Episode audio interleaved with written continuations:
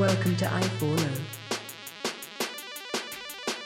Hello, everybody, and happy Wednesday. I was going to say hump day, but then I decided against it. But then I said anyway.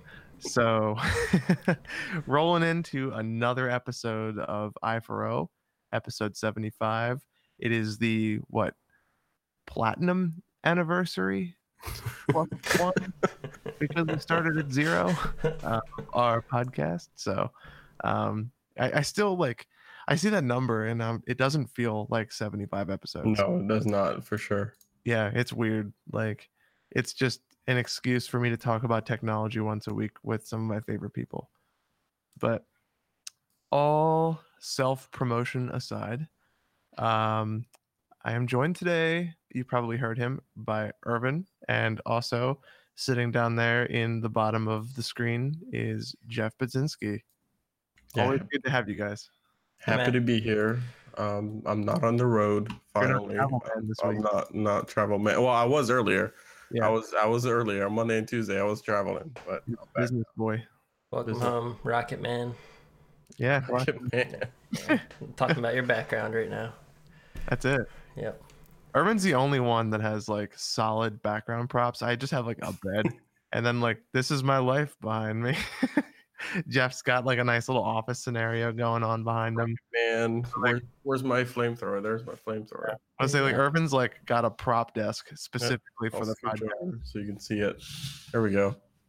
I have to study your background more, Jeff. I think it's it looks really good though. It's better than mine. Thanks, man. Yeah, I got, you know, diploma, some pictures, record player, closet. Mhm. Just your average stuff. It's very much office, and I like it a lot. Appreciate I that. I dream of having a setup like that one day. One day when we're roommates and you live in my house, you'll have Yeah. this exact setup. When you absorb me into your life. Yeah. I like it. Um, but yeah, so speaking of technology, um, we should talk about some stuff this week, right? So we can talk about Cloudflare if you guys want to, because it's the first topic. So Cloudflare is rolling out its 1.1.1.1 service to iOS and Android. Um, Irvin, I think you may be best suited to leading us off on this just because you introduced me to this whole thing when it first rolled out for computers. So Yeah, I, I saw. Well, yeah, when it first rolled out, uh, rolled out, so Cloudflare launched their own DNS service, um, and, and DNS basically just handles all the lookup for websites and how quickly it can get the addresses behind them. So when you enter Google Google.com, it's not actually going to Google.com, but that that uh, URL is point to pointing to an IP address. Uh, DNSs just help. Uh, uh, find those uh, IP addresses because they change constantly uh, behind the scenes quickly. So Google has have has had their own other services as well, but now Cloudflare launched theirs. Um, was it this? Yeah, earlier this year on April Fool's Day. Yeah, April Fool's Day, uh, they launched it, and now it is officially out on mobile devices as well mhm. um, and they launched it on 11.11, which makes sense It does. because their um, uh, DNS is 1.1.1.1. it's very nice. Um, I think we talked about this actually when it first launched, albeit probably briefly. It may have yeah, been- when it, when it rolled out to the desktop overall, yeah, we could probably mention it. Yeah, because Um, most people probably uh, won't see this, or it's not something that it's that Yeah. people will use, but it's definitely worth configuring Yeah. if you are in any way savvy technologically. Um, Yeah. I don't know. actually- Oh, go ahead. Jeff, I don't know how many people out there in general even know what DNS is, but Yeah, I mean, that's why I yeah. in the beginning I wanted to little little Yeah. explainer. and it was great. uh, don't get me wrong, but tell tell me why someone should download this and use it. Yeah. So yeah, typically when if you're on your mobile network, um, the DNS is handled by your service provider. So in case, it, if in my case, I'm on T-Mobile, so um, when I type in an address to a website, it would reach out to T-Mobile. T-Mobile was like, "Oh, I know that IP address. Let me get you that. Uh, let me point you to it." Mhm. um, and most a lot of times you know these these internet companies aren't there to do that DNS service, so it might be slow um, and at times. So Cloudflare has dedicated right to this to making this DNS service um, really fast It is beneficial. and quick. So it should show should improve your response times, not necessarily download speeds or anything, but it improves how quickly it'll connect to a website and actually start Yeah. um, giving you that data. because the Um, the DNS server um this is this isn't even something that people have to download. It's just a configuration. Like if you log into your Wi-Fi or to your router and um, just mess with your DNS server settings, and Mhm. there's there's YouTube tutorials for probably every flavor of router out there that'll help you do this, or even just the man the manual that comes with it, or there may even be information just printed on the box of how to get to your settings. Um, but yeah, like Irvin was saying, this is very beneficial to do if you do it because the DNS is like essentially, in so many words, just the gateway to your entire home network. So it controls what passes through. Um, and also, not only that, but what um, if you're using the stock one that came with your router, your internet service provider probably provides that DNS server in some way. So they're getting all the information of just any packet being sent through to your network. So this gives you a little more privacy in that they still own the network itself, but they're not necessarily seeing every individual thing that's happening in your network. So So there's less of an overhead in your net, your ISP pulling its data. translating that from technical terms to um, i guess like real world applications that would you know cover your tracks in terms of what sites you're visiting but also prevent things like targeted advertisements and things of that nature right It's not a Yeah. perfect fit Mhm. not a perfect fix for anything. Like if you want to if you want to be completely off the map, you got to go with a VPN 100%. But Mhm. um, if you're looking just for at least a little bit more privacy, um, switching to this is definitely beneficial because it's owned by a company that's been pretty much built around protecting privacy. Yeah. Uh, this is actually my primary DNS server. Second is Google's with 8.8.8.8. and um, I just switched it off of my ISPs, and my Wi-Fi feels it, it, it may be placebo or like a sugar pill essentially, but it feels weird to me. But There's a tool out there that lets you test your um, the performance uh, of uh, particular DNS services out there. Um, I'm gonna look that up and and uh, that's uh, give you the name. Yeah, no, this uh, definitely It's made by the, the the man himself, Steve Gibson. Uh, Oh. As Matt, you are familiar with him, uh, his work. I think uh, I've mentioned him on this podcast dozens of times. Yeah, dozens of times. He he made a tool out there that uh, has a preset list of of DNSs, um, and then you can put your own in there, and it'll test the the ping times for all of those and gives you the best one uh, in your area because it does vary based on your location. Um, but back to the the one the feature that they just launched. Now it's available on your mobile devices, so you can now download an app on both iOS and Android. Um, it'll create a VPN uh, sort of setup, but it won't route every traffic through that VPN, just the DNS requests. Mhm. Uh, so the DNS requests will go through that VPN. Um, and the reason that they do this is because there's no easy way to uh, create a global, you know, DNS setting within, particularly iOS, uh, so Mhm. that you'd say to the phone, uh, route all the DNS traffic through this one um, uh, IP address. You have to do it individually for every access point that you are on, every Wi-Fi network you're on. So this makes it f- foolproof, so that you just turn it on. It's always on. It'll automatically turn on. Um, on when you turn on the phone and it'll also keep connected irrelevant if you keep switching from wi-fi to mobile to lte so it'll just keep it consistently on um, i tried it for a couple days i think i still have it on i, I yeah um, it, has Yeah. been it's been good so far cool I'm probably Um, gonna put that on as well. awesome yeah i'll probably try it out too um, Mhm. and that's a free app correct yep that's Yeah, correct totally free. awesome It's very nice. yeah pretty cool Um, yeah, so let's move into the next topic. Uh, and here's a normal segue for you, Jeff. I feel like I have to give you that every once in a while. I- enjoy them um, but yeah, so this one uh, you actually brought to our attention yeah about the four base units of the measure of measurement, four base units of measure in the metric system that are about to be changed. This is it's it's it's really cool, but it's even cooler that just how crazy our existing system is. Yeah, this is one of those kind of nerdy topics, if you will, that I could like think about for days. no, yeah, this is this is like the re- I love talking about this stuff. This is perfect. Um, but yeah, so the four units of measurement that are going to be under review is the ampere, the kilogram, the mole, and the kelvin. So Mole. Yeah, the mole. You never heard of moles? Of course, I love moles. Oh Yeah. my god, stoichiometry. Dude, Avogadro. I, I don't know why. I just love doing that in school. I hated mole math. I never. Oh. I I don't know why I never pursued it, but I love doing like chemistry and, Yeah. and all that. I, Yeah. th- I thought mole math was pretty fun too, to be honest.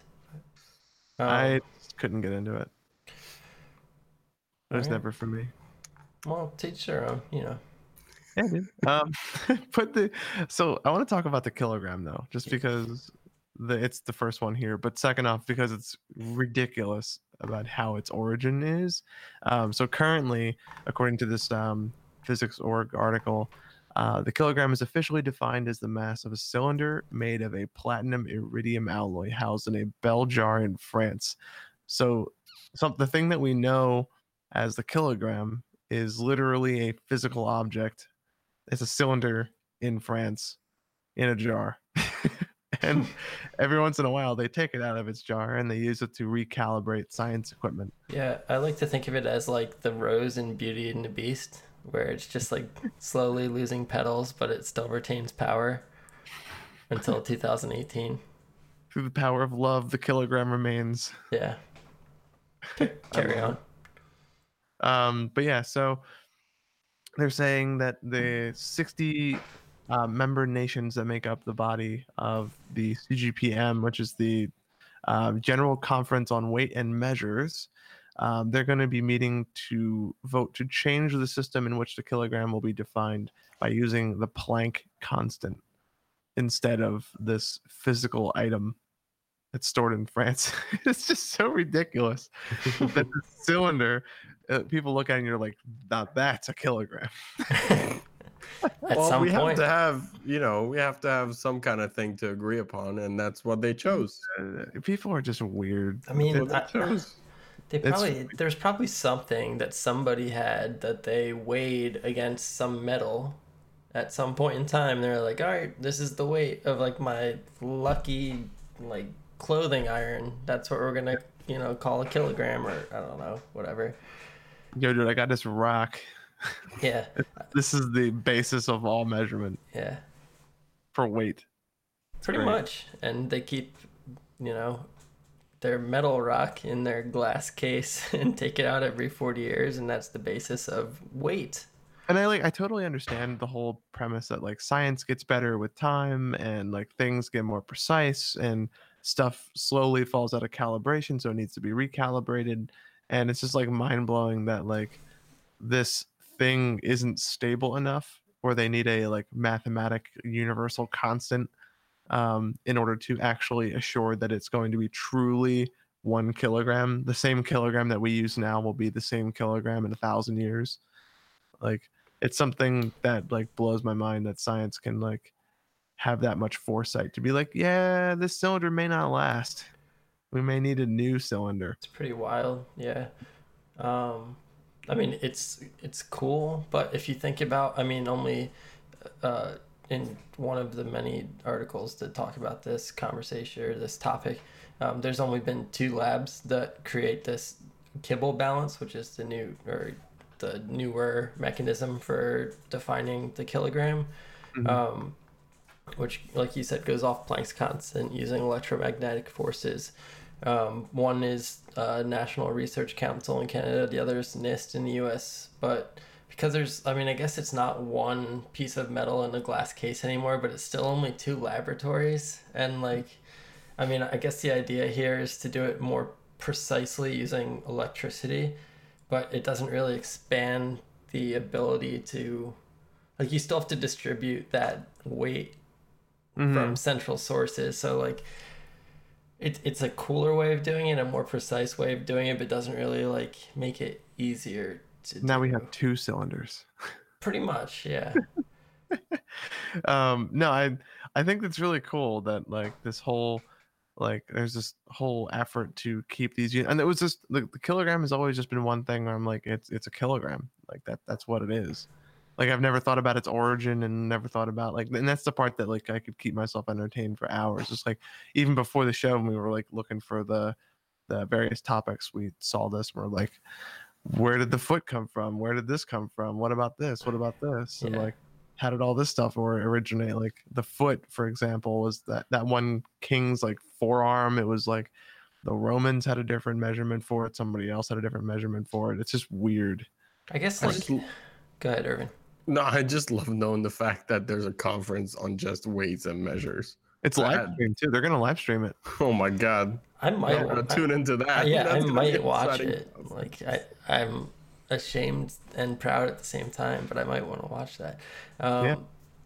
But it makes sense if you think about it because things we measure weight with, like scales that use springs or uh, electronic devices that have you know various components in their circuitry, they all have to be calibrated. So like, I guess if you think about it, it all has to go back to this central source of calibration. yeah no i mean i totally agree it's just it's just weird it's just weird Yeah. I'm looking up an article on the history of the the meter. Uh, it says in here an early definition of the meter was one tenth millionth of the distance from the pole to the equator. one That was- million one ten millionth of the distance from the pole to the equator. That was the early definition of a meter. like That's weird. So someone took the time to measure it or did the math to determine that distance and then was like, let's make a stick that's one ten millionth of that or one I hundred refuse millionth. to believe he measured it. He didn't do math. Like he he actually measured it. Yeah, he, like, wa- he, wa- he walked it out, you know. Yeah, it is one pace. God. Yes. Now, now it's more official. Now it's the length of the path, uh, the path traveled by light in a vacuum in a one, uh, two billionth of a second, One two billionth of a second. one three billionth almost. But that's- Uh, I'm, I'm reading. Oh, Wait, three hundred millionth. there you Sorry, go. one, one three hundred millionth of a second. Yeah. The way that I always measured a meter was that it was from the doorknob to the ground. That was the way that I always have been like, that's about a meter. I always measured it as about three feet. Yeah. We're, we're all not wrong. when I do math in my head, that's you know when I use it, I guess. Length of the doorknob to the ground, one two billionth the span of light that travels in a vacuum, one ten millionth the distance to Antarctica. You know, it's all here and there. It's, it's Yeah. just kind of peanuts. How high is your doorknob from the ground? Well, if I had to do it in units of light traveling in a vacuum, uh, Yeah. about a meter. Yes. All right, we're. I feel like we're beating a dead horse at this topic now, but it's fun though.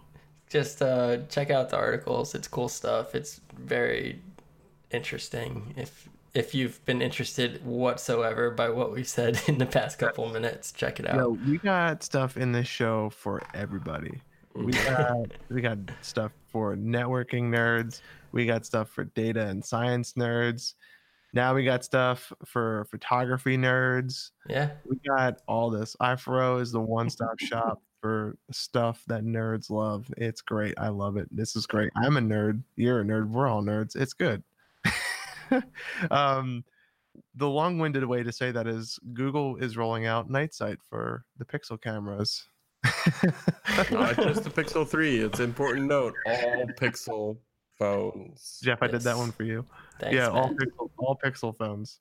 Yeah, All Pixel phones. So uh, we get a preview of this feature during the keynote where they announced uh, the Pixel new Pixel 3 uh, phones. They they showed off a picture comparing the brand new just released iPhone 10s Max, uh, the phone that I have, uh, and it's showing a comparison comparison shot with night shift or night sight mode on the new Pixel 3 and was drastic. And Mhm. I thought it was photoshopped Yeah, right? Um, when you when you initially look, and a lot of people online did as well. It's like that can't be real. Yeah. Did you? I- even I tweeted about this too. I, I put up like a bunch of images on my Twitter account. Yeah. Um, I forget if it was mine or if it was on i4o, but I, if it was one, I definitely retweeted it on the other.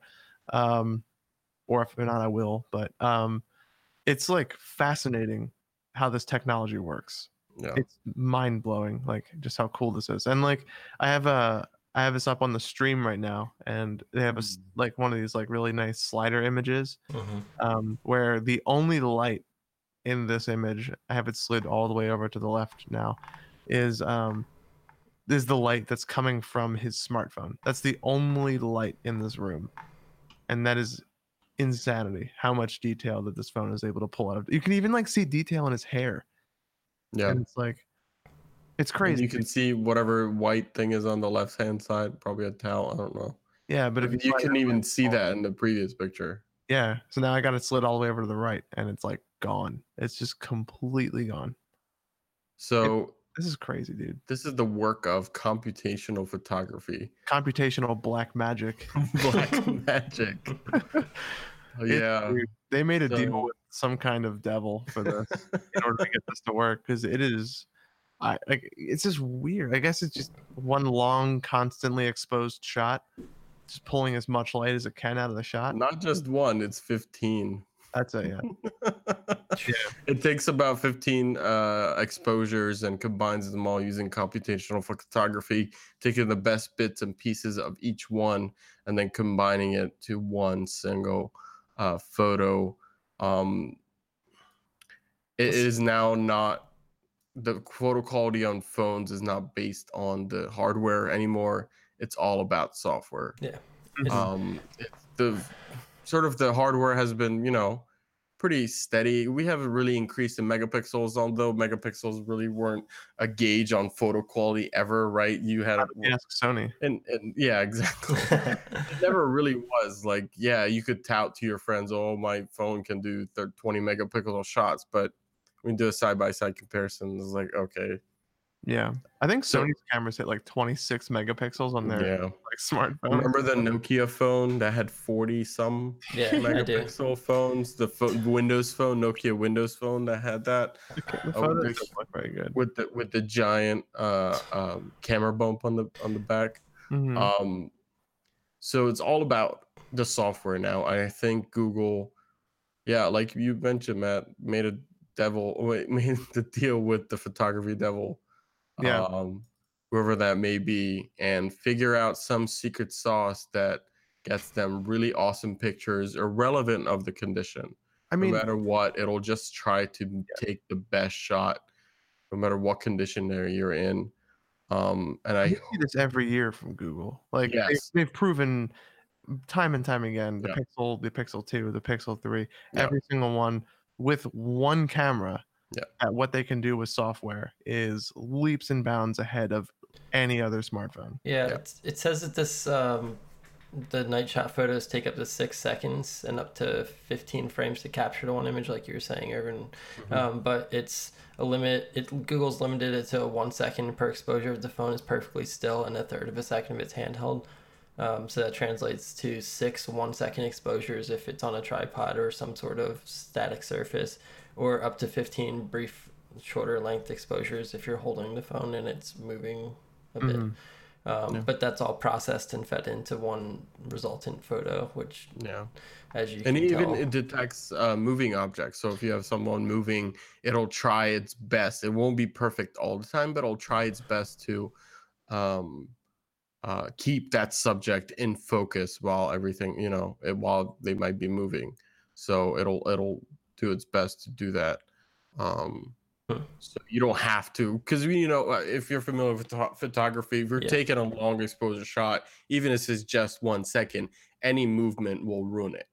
Any Yeah. movement by that subject. So Unless- if you're taking, if you're at that low end where you were just talking about, uh, Jeff, where it's taking that one second shot six times, yeah, any movement will ruin that picture. So Yeah. it's doing Yeah. some do a comparison between frames, looking for consistency, what ha- what moved, what hasn't, and then doing the computational photography, those algorithms, the the Google magic sauce, and outputting magic on the other end.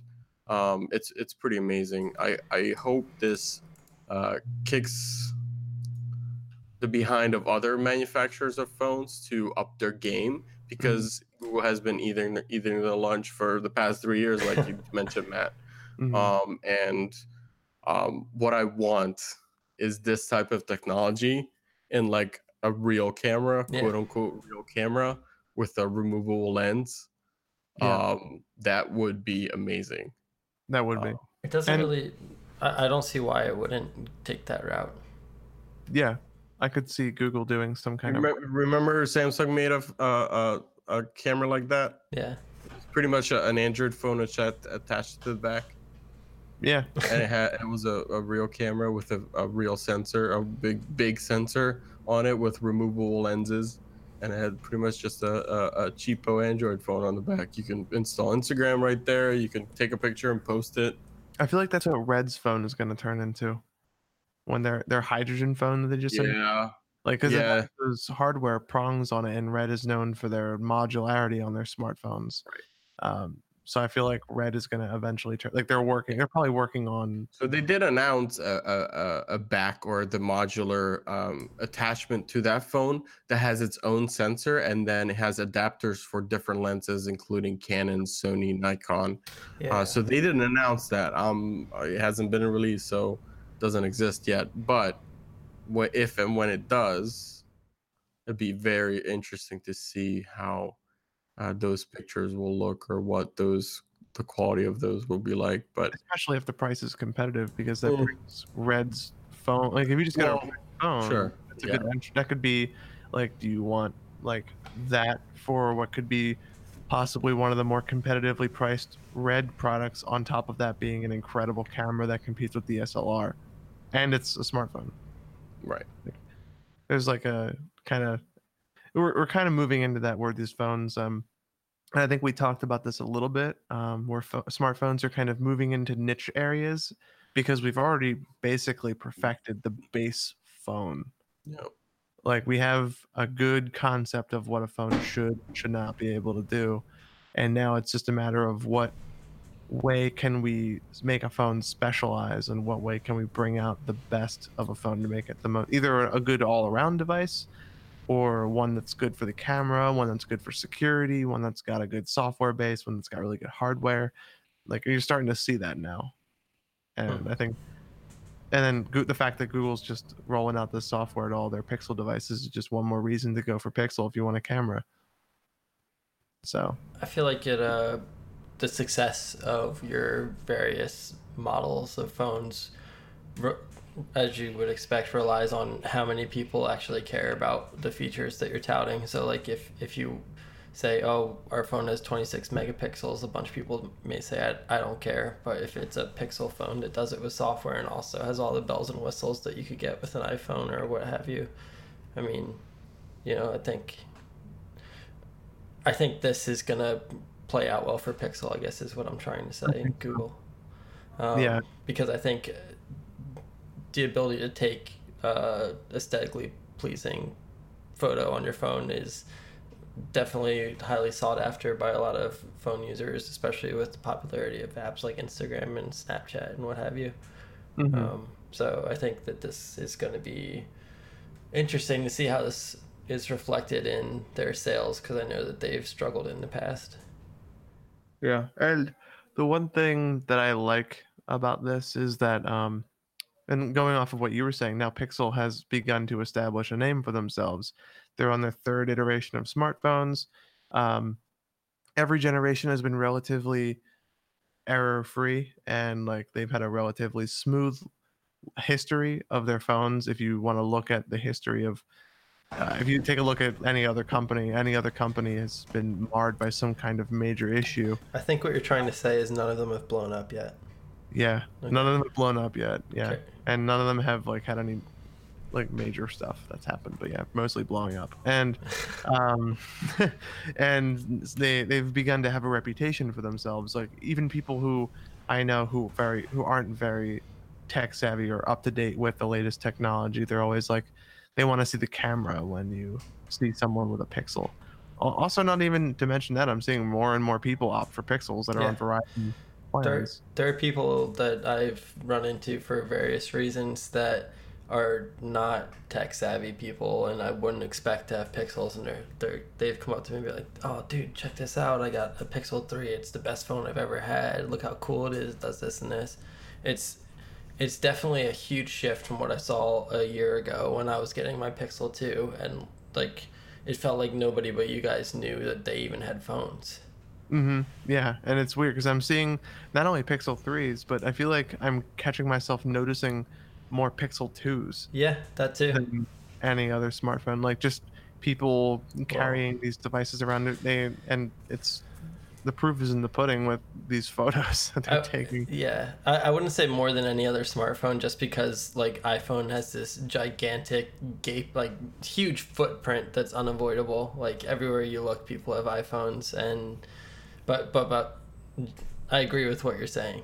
Yeah, yeah, that's kind of aside from outside of iOS. Yeah. When you look at Android phones, that you notice for sure iOS dominates the U.S. market when it Yeah. comes to that. But it's it's just crazy how good these are. Like I keep while you guys have been talking, I've just been like sliding these images. I've been back watching on the Twitch stream.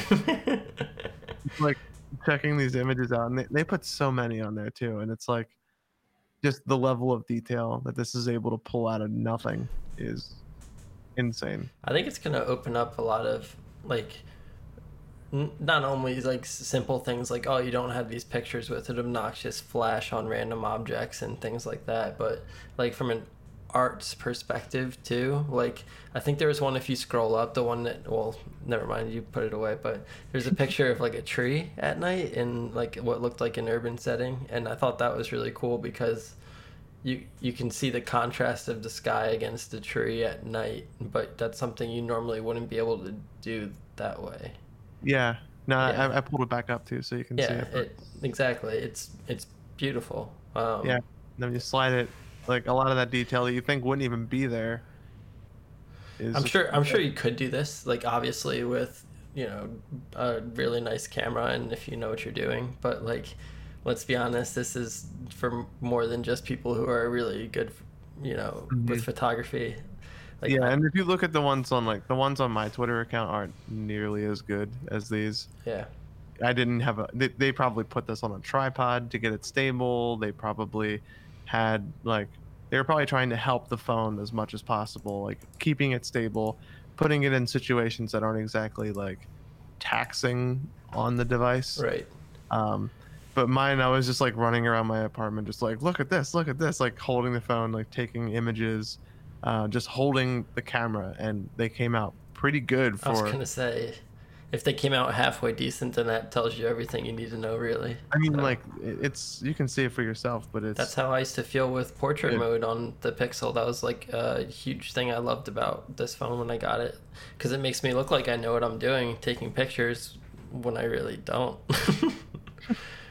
yeah, man, that's the best way, and it's Yeah. just it's like the the Pixel does it does that. Like I, I accident like when I had when I was using the Pixel, like I accidentally took better photos than on any other phone that I've tried to take good pictures on. yeah.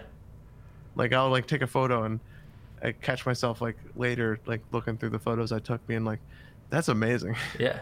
but then like other phones i'm like trying to frame it and i'm like eh, it could be better Hmm. so So it's one thing i miss on ios is the camera for the pixel and i've debated if i go on vacations just taking it with me charged and using it as a camera I don't think it would weigh down your bag too much. No it's a very light device yeah, that was Yeah. a little Yeah. tongue in cheek there. Um, so, do you want to do a transition or should I just cut to it? i just said the name of the company but if you want to Uh. if you want to just cut to it let's go All right. Well, let's talk about this car thing yeah, Waymo's paid driverless taxi service has the potential to launch in the next month. Uh, it's looking like it's probably going to come to Phoenix, Arizona. as And- it should and always does Yeah, we've talked about that before, right? But because it's the safest and most boring place for cars. Yeah, and has there's a fleet referred to as a fleet of modified Chrysler Pacifica minivans there right now. I'm just imagining him driving around with so much purpose. Can I just Um, like I just want to mention something. Like, I feel like it's so fitting that minivans are the vehicle of choice, because if for whatever reason there were some like robotic uprising, I would have 100% expected minivans to be the most dangerous vehicles on the road, because they already. Like, and this is nothing against people who drive minivans, but I find that minivans tend to be the most dangerous cars on the road in Philadelphia outside of city buses. Yeah, and they, they will only spare soccer moms in the event of the robotic car uprising. Yeah, I have never looked at a minivan and been like, "That's probably going to be a safe driver." I'm always, I always give them a little extra room. No, yeah, you're right.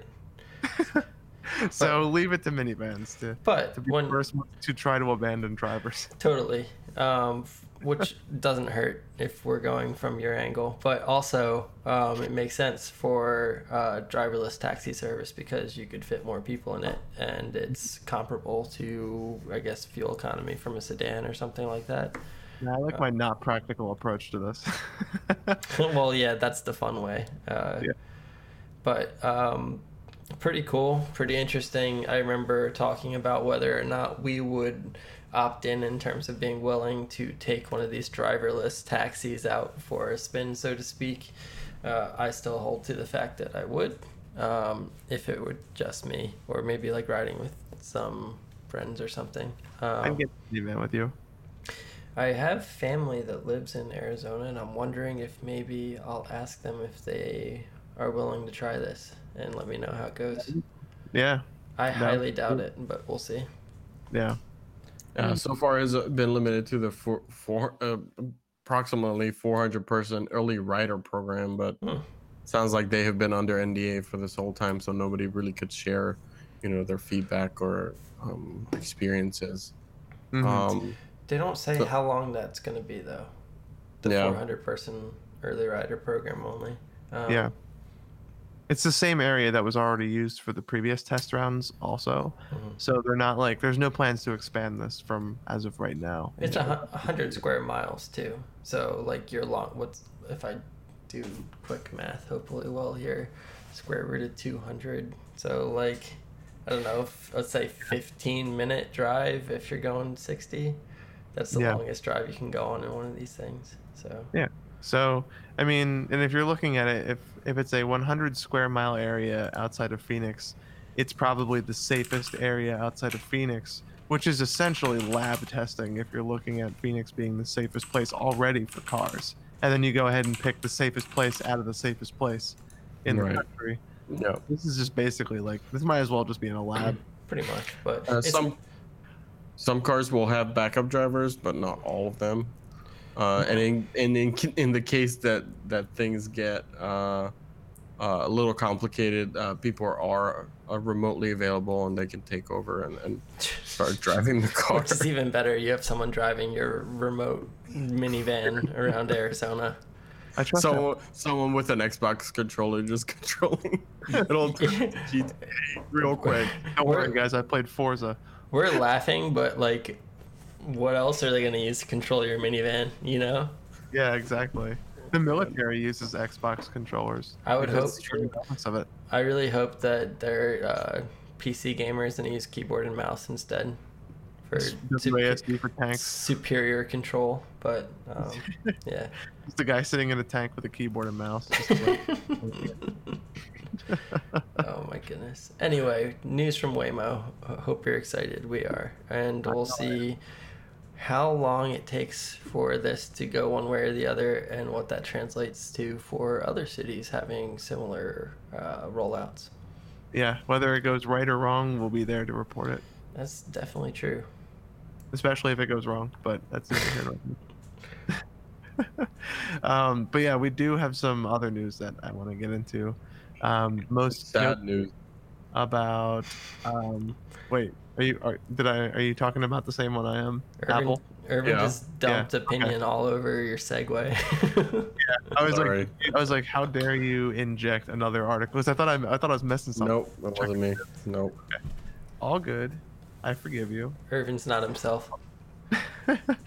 it's fine. He was business. I can give him that. Yeah. Um, so on the screen is Apple confirming that its T2 security chip will block some third-party repairs of new Macs. Hmm. Um, we've kind of seen something like this before, back when like they would replace. Do you remember the Touch ID stuff, Irvin? How it was like not working unless you have a third-party Touch ID thing was put onto your smartphone, and then Apple kind of walked that one back. But now they have a dedicated chip that is preventing the repair of the lot replacing the logic board or the touch id sensor so it looks like they're back on this so Yeah. So Apple's Apple Apple's position on this is all about security, right? So anything that uh, potentially could compromise that security will need to have a uh, uh, diagnostic tool, our own proprietary di- diagnostic tool, uh, run on that device before it allows whatever new part was uh, put into the system. So, uh, of course, only Apple themselves and authorized repair uh, centers have access to that tool, and third-party repair shops do not. So, if uh, the third-party repair shops right now, if they wanted to uh, replace something on the logic board or do anything around the Touch ID sensor, um, they could potentially render that laptop unusable.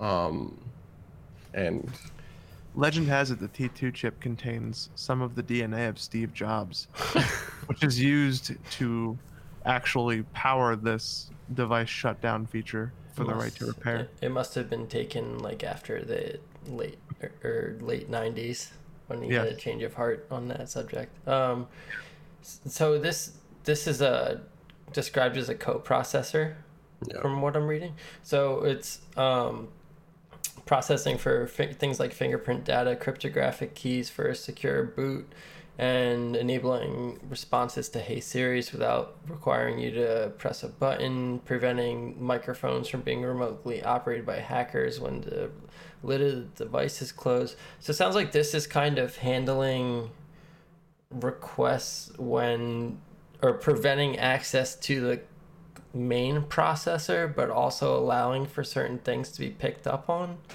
Like it does Yeah. background processing almost when yeah so they, they offloaded a lot of uh, little bits and pieces from the main board onto this t2 so it does all, quite a bit.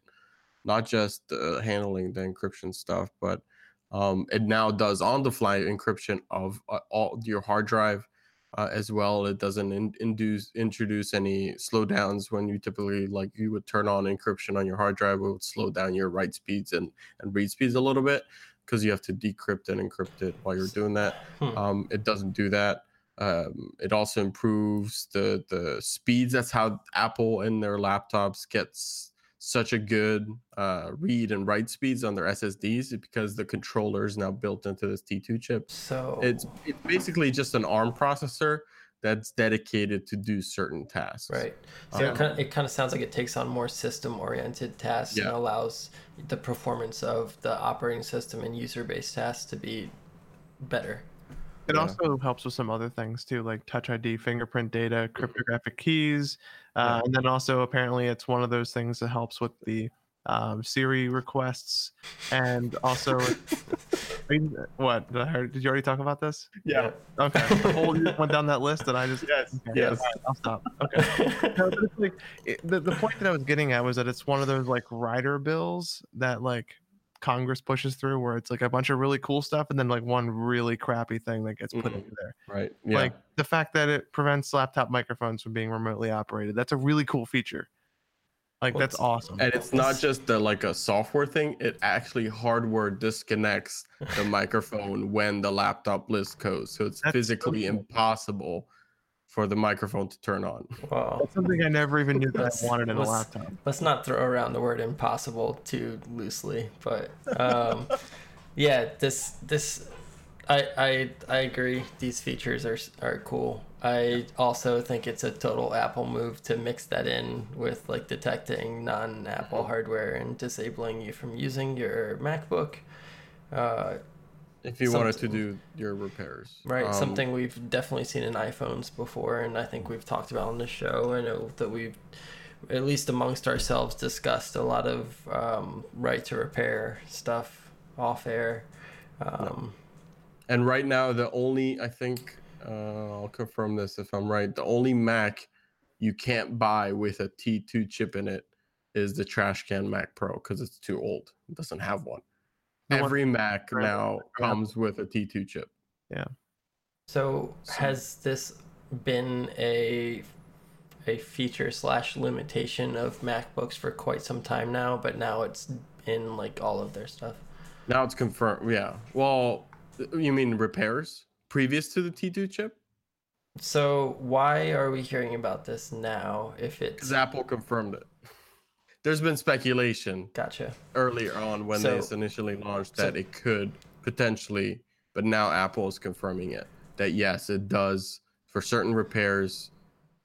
If you are changing significant things like the logic board or the Touch ID sensor, it might you know block those changes or So- block those repairs so if it's not done by unauthorized repair center. So people Yeah. have likely repaired their MacBooks and reported on it affecting it this way, and Apple has declined to comment until now. Uh, potentially. I think it was more researchers looking at the T2 chip and how integrated it is into the system because these MacBooks are fairly new. I mean, I don't expect that many people to start going to getting them repaired, especially at third parties.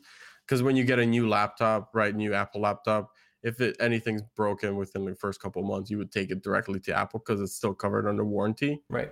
It's not a damage caused intentionally or anything like that, right? They'll cover it under warranty and just fix it.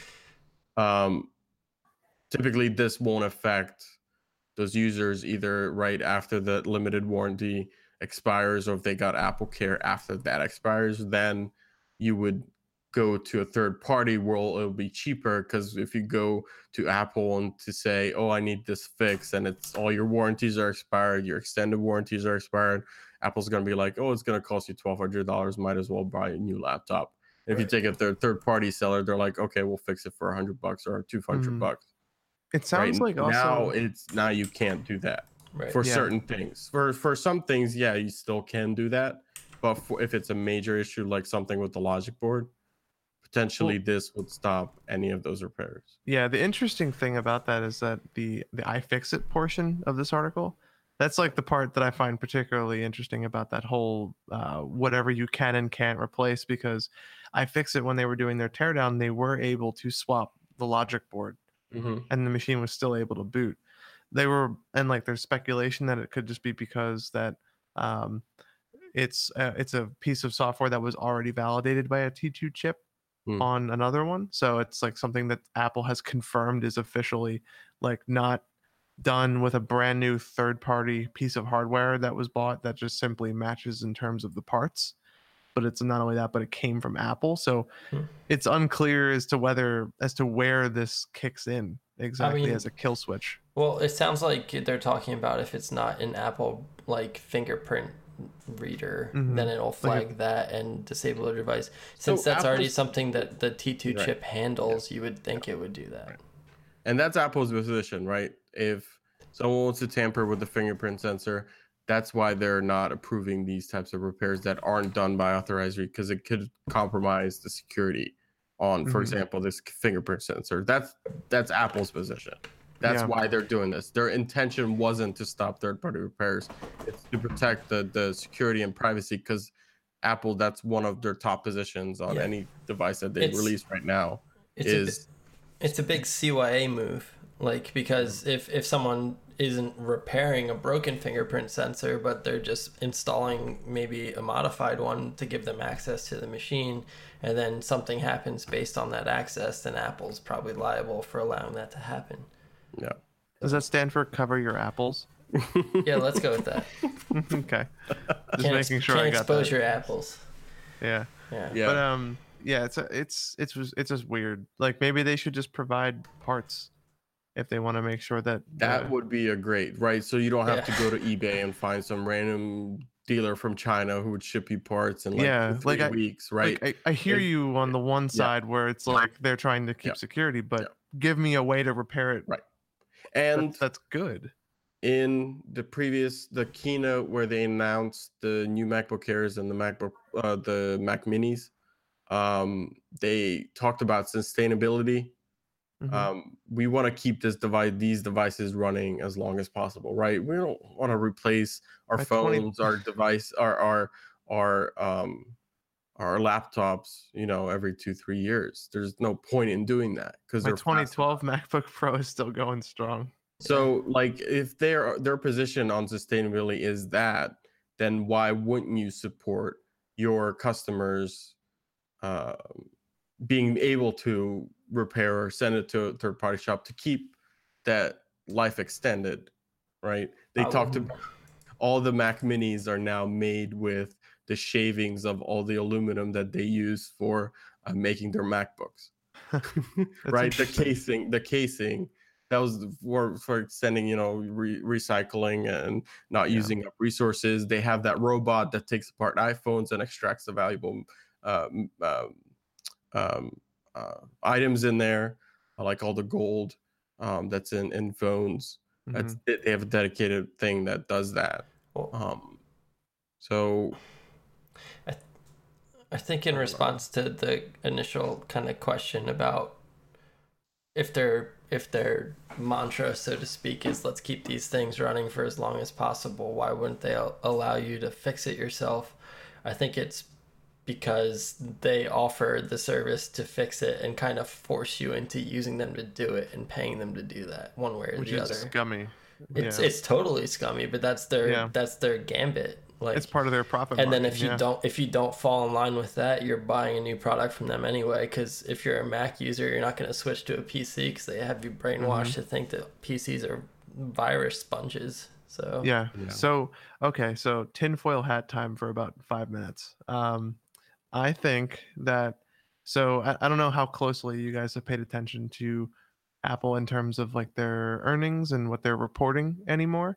Um, but as of this year, Apple has stopped. Uh, they announced that they're going to stop reporting their unit sales for any product line. So they've announced that they're no longer doing any unit sales. So could that maybe, maybe Mhm. they make this push for the right to repair as another step for their recycling thing, touting that they're now the champion of recycled device products where you can get parts for pretty cheap. On top of the fact that now that they're no longer reporting sales, nobody will notice that the sales are going down of products, but the sales are going up of replacement parts. And Apple becomes the champion of the right to repair. That's like best case scenario tinfoil hat time. Mm. And I say, and I'm saying Tim foil hat, not tin foil. i wish you were right yeah yeah, i wish but uh, knowing apple i don't see that happening because if they roll out this right to repair, that's the first place that shareholders are going to look is Well- are they selling less? well i think since they're not telling you, you don't know. i think they're already looking there right because they they reported non-growth for like the first time in forever recently Mhm. in terms of i think iphone sales and the you know shareholders were pissed yeah Um, I think that's totally why they're not but they're announcing making more anymore. money and, uh, Yeah. than ever Yeah, right? well- their Yeah. phones cost now Exactly. Look how much, and that's why people aren't buying more phones because only certain people can afford them, but they're paying out the rear end to get them because they Yeah. want to unlock it with their face. Cough, Irvin. Cough, Matt. yeah yeah not to not not sure what to make of it Yeah. I have no Um, idea. I'm gonna go with mine because it makes me feel better on the inside. There's also um, uh, theories out there that this T2 chip is um, paving the road for the eventuality of moving to ARM, um, because this chip is running an ARM processor. Mhm. Yeah, Um, uh, so for the whole Apple or Mac lineup to move to ARM processors, um, and for you know, and eventually years down the line, uh, not even allowing right any new Mac OS updates to run without a T2 chip in it. Um, so you can get updates. I, I mean that was because almost every Mac now has one in it, right? So you you can expect that in the future. You that's one of that's going to be one of the requirements to run the latest and greatest version of of the Mac OS uh, uh, operating system. So, um, Apple and their pentalobe screws. and I somewhat just love rela- that word. uh, somewhat related to that, um, Amazon strike stroke a deal with Apple um, to sell. You mean struck, right? Struck, not stroke. yeah, go ahead. Finish out that headline. Finish Sorry. out. Uh, Amazon struck a deal with with Apple to sell all um, uh, new iPhones and iPads directly uh, through Amazon. Uh, but one of the uh, um, uh, Drawbacks. drawbacks uh, from that is uh, certain um, um, mom and pop like refurbishment shops for Mac products directly uh, were using Amazon as their storefront to sell uh, refurbished products. So this is somewhat related to what we were just talking about. So they were buying um, Macs that were somewhat broken uh, in bulk and then repairing themselves and putting it up on, on this Amazon front page uh, to sell them um, marked as refurbished.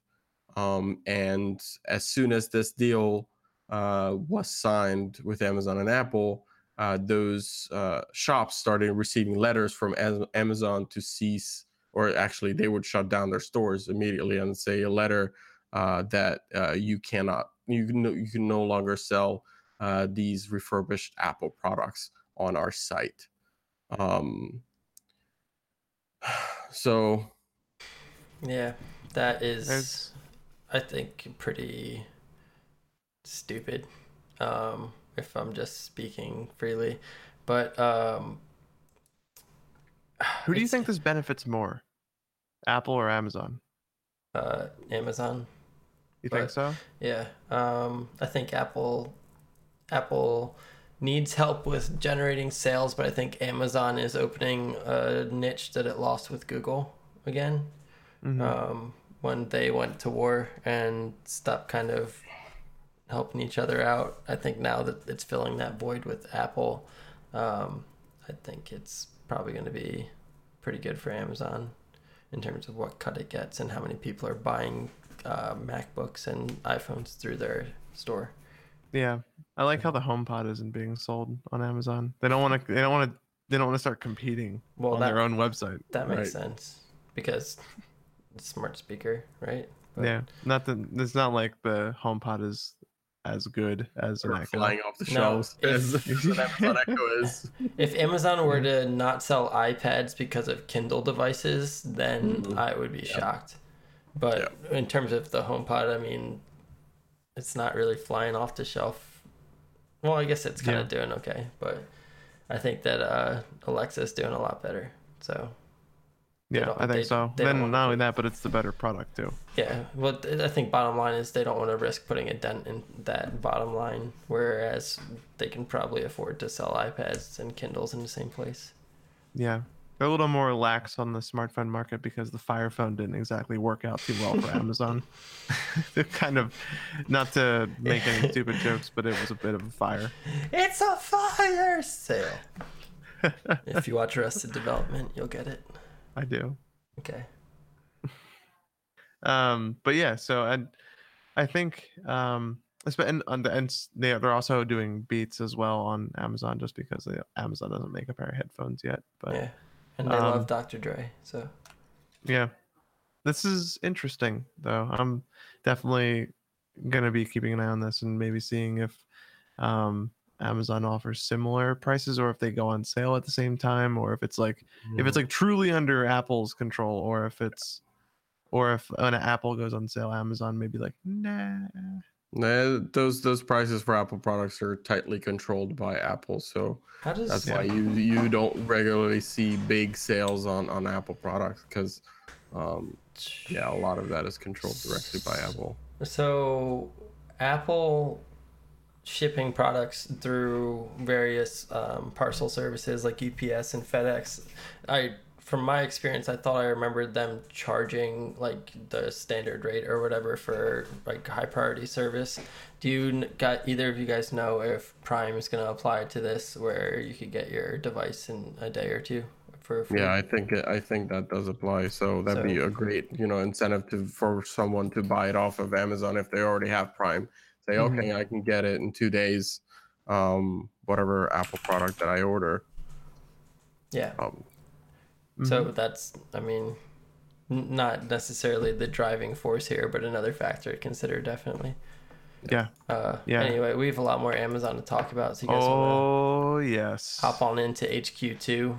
Yes. So Amazon has picked not one but two, count them two locations Mm, for its HQ2.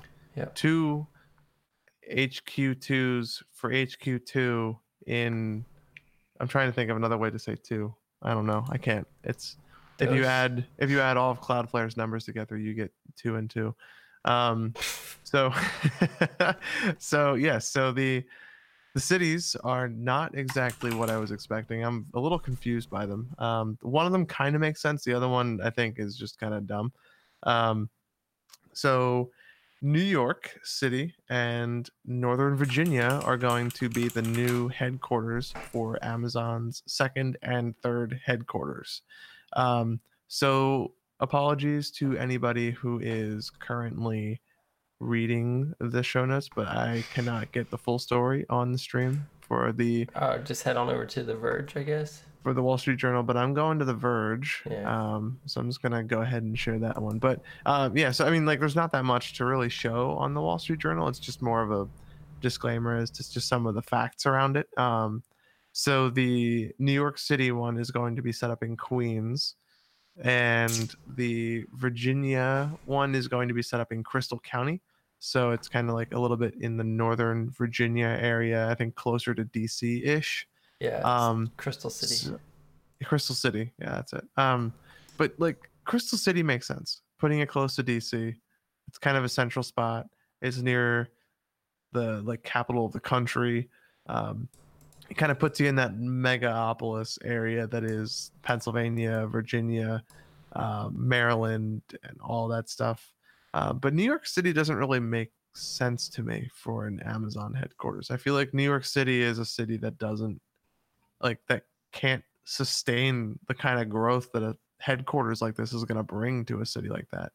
I would have thought for sure Atlanta, if not Philadelphia, would have been the best choice on the East Coast for a city that both needs to grow and also is a has the real estate for a headquarters. Because Amazon is, uh, I saw another article there.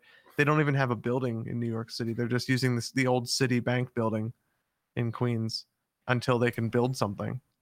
So, what do you Yeah, guys think about this? I, I don't I don't know. Well, I mean, their their plan is to within 15 years occupy as much as 8 million square feet of office space in Queens, which is Yeah. Approximately, according to this New York Times article, three Empire State Buildings worth of um, square feet, which is quite a bit if you've seen Empire State Building. But um, I do I do share your skepticism and questioning over their uh, choice. Uh, it is moving a distribution center for school lunches from the Queens waterfront, which also has its uh, negative implications, I guess, if you will. Um, it's going to involve 1.7 billion dollars in incentives from the state and hundreds of millions more dollars from the city, and they've That's a allowed whole another issue they've they've allowed a helipad for Jeff Bezos to come in and out too.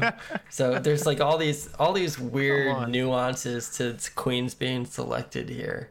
Um, so I guess it's it's kind of weird. I do agree that uh, you know choosing um, Crystal City, which is uh, in Arlington, Virginia, which is right across the water from uh, DC.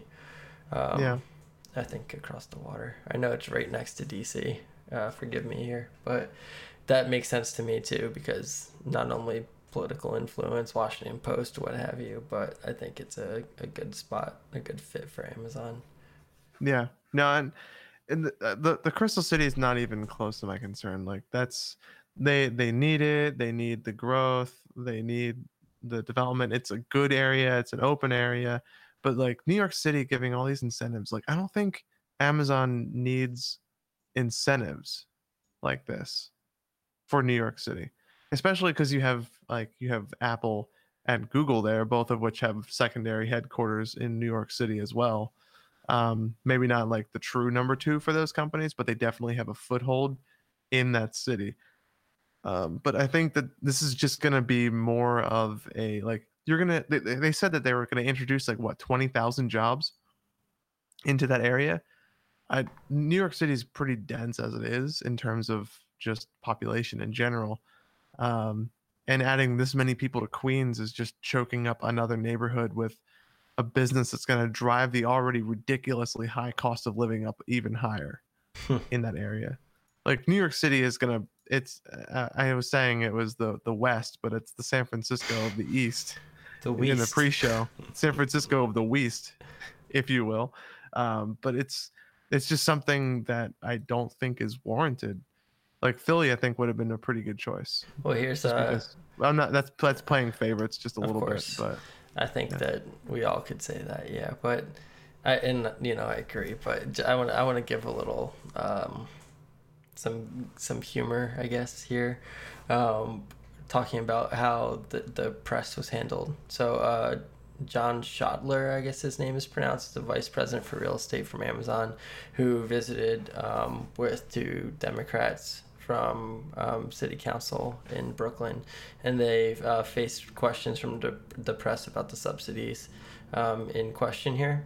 So uh, I guess it's uh, de Blasio. I'm not exactly familiar. I think I've heard the name before, but he said, Welcome to New York uh, after the first skeptical or question from a reporter to the Amazon representative. He said, The New York City press corps. You either do this or you can go to the dentist. so uh, I think they're they're really pushing for this. They're really happy with this. Um, yeah. That's a And- really New York way to respond to that kind of question, though. I just wanted to Yeah. throw that out there. Yeah. And people are protesting it already. But yeah, well, I mean, if you're a member of the community and you're giving tax breaks to a corporation to come move your school lunches somewhere else and take up three times the Empire State Building's worth of square feet, I would be mad if that happened. Like if that came to Philly, there'd be a lot of people that would be mad too. I think I can't get over that helipad clause in Yeah. the deal. that's pretty funny. Yeah, but then and the quote was um, from New York Assemblyman Michael Blake was saying we should be investing in housing and hot water and not helicopters. Just to give you an idea of the sentiment of how New York feels about that. Yeah, you can't really argue with that. But Yeah. They're not exactly gonna and, and this is after reports of heating problems in the adjacent Queensbridge projects. So Yeah, that area has problems when it comes to infrastructure. So I guess it, you have to view it as an investment in tech, yeah. like you were Yeah. saying with the East Coast, San Francisco. Yeah, and the the West Coast, you mean? Um, but it's I don't know, dude. It's just weird. Yeah, Something that like like I I I don't understand it. It confuses me and it makes me sad. Congratulations to Northern Virginia though on receiving this headquarters because this is going to be a boom to their economy and it's going to be great for that town. Great Um, for their real estate. Oh yeah, dude, this is gonna be nice for Crystal City. I, th- th- and that was why I was saying that like, I feel like Atlanta would have been the perfect choice in the East Coast for the other H for the other HQ because you already have the DC area with Crystal City, so why not control another part of the coast, a little bit further south, so that way you have a wider range. You have the West Coast, and then you have um, the you have the kind of northeast extension area where it's like DC, Philly, New York, uh, Wilmington, and then you have down in Atlanta. Like that would make sense. Atlanta would cover like the, the Tampa, North Carolina, Raleigh area. I think there's an obvious answer, um, and it's because that helicopter ride's nowhere near as fun. yes, I was about to say it definitely has to do with the helicopter ride. Yeah, Yeah, yeah. Also, Spider Man's not in Atlanta; he's in New York City. yeah, but Atlanta's got like Ludacris. True. Yeah. Yeah, Ludacris is equivalent to like five Spider Mans. If you're gonna do the math, he works out to about roughly five. Um, but yeah, like I, I I think it's cool. Like, sure, it's it's nice, but I'm just like I'm not I'm not bitter. I think Philly would have been nice, but then again, that's playing favorites. New York hasn't won a Super Bowl recently. Um, Oh snap! that's it you know just coming in coming in red hot but No. okay so um I think we've kind of beat the Amazon horse dead a bit. Yeah, I think we're Yeah. about through and through these articles here. Yeah. Um, and unless anybody has anything that they want to say, closing comments, I think we can wrap the show up for tonight. Um, had a bit of action going on in the chat. That was much appreciated. Yeah, for sure. it's always good to have people tuning in and listening to what we have to say. yeah, we hope you'll, uh, you know, give us a follow here on Twitch and Twitter, and come on Yeah, back, check us out. Yeah, man. We stream once a week. So, um, for those of you who are not familiar with us, um, we are a weekly podcast that streams uh, as frequently as possible. Um, what, by as frequently as possible, I mean once a week as frequently as possible um, to Twitch, and um, we try to keep a pretty strong Twitter presence. Uh, we are also available on Facebook as well, and we do have an Instagram presence, albeit a small one, um, but it's there. Uh, you can reach out to any one of us if you're watching the stream above at Industry40, all spelled out. Um, if you want to catch up with us after the fact and have a cool conversation with us, um, you can reach out to us and write a review at bit.ly slash i4o review. Um, and if you want to listen to us on your commute to work, enjoy the soothing sounds of tech news coming into your ears, you can listen to us on anywhere you can find a podcast, that albeit Stitcher, iTunes, wherever. Like any place you can search, you can find us. Um, but yeah, um, with that being said, uh, I think that about wraps us up for this week. So, uh, thanks again for joining us for the latest installment of I4O, and we'll see you guys in the next one.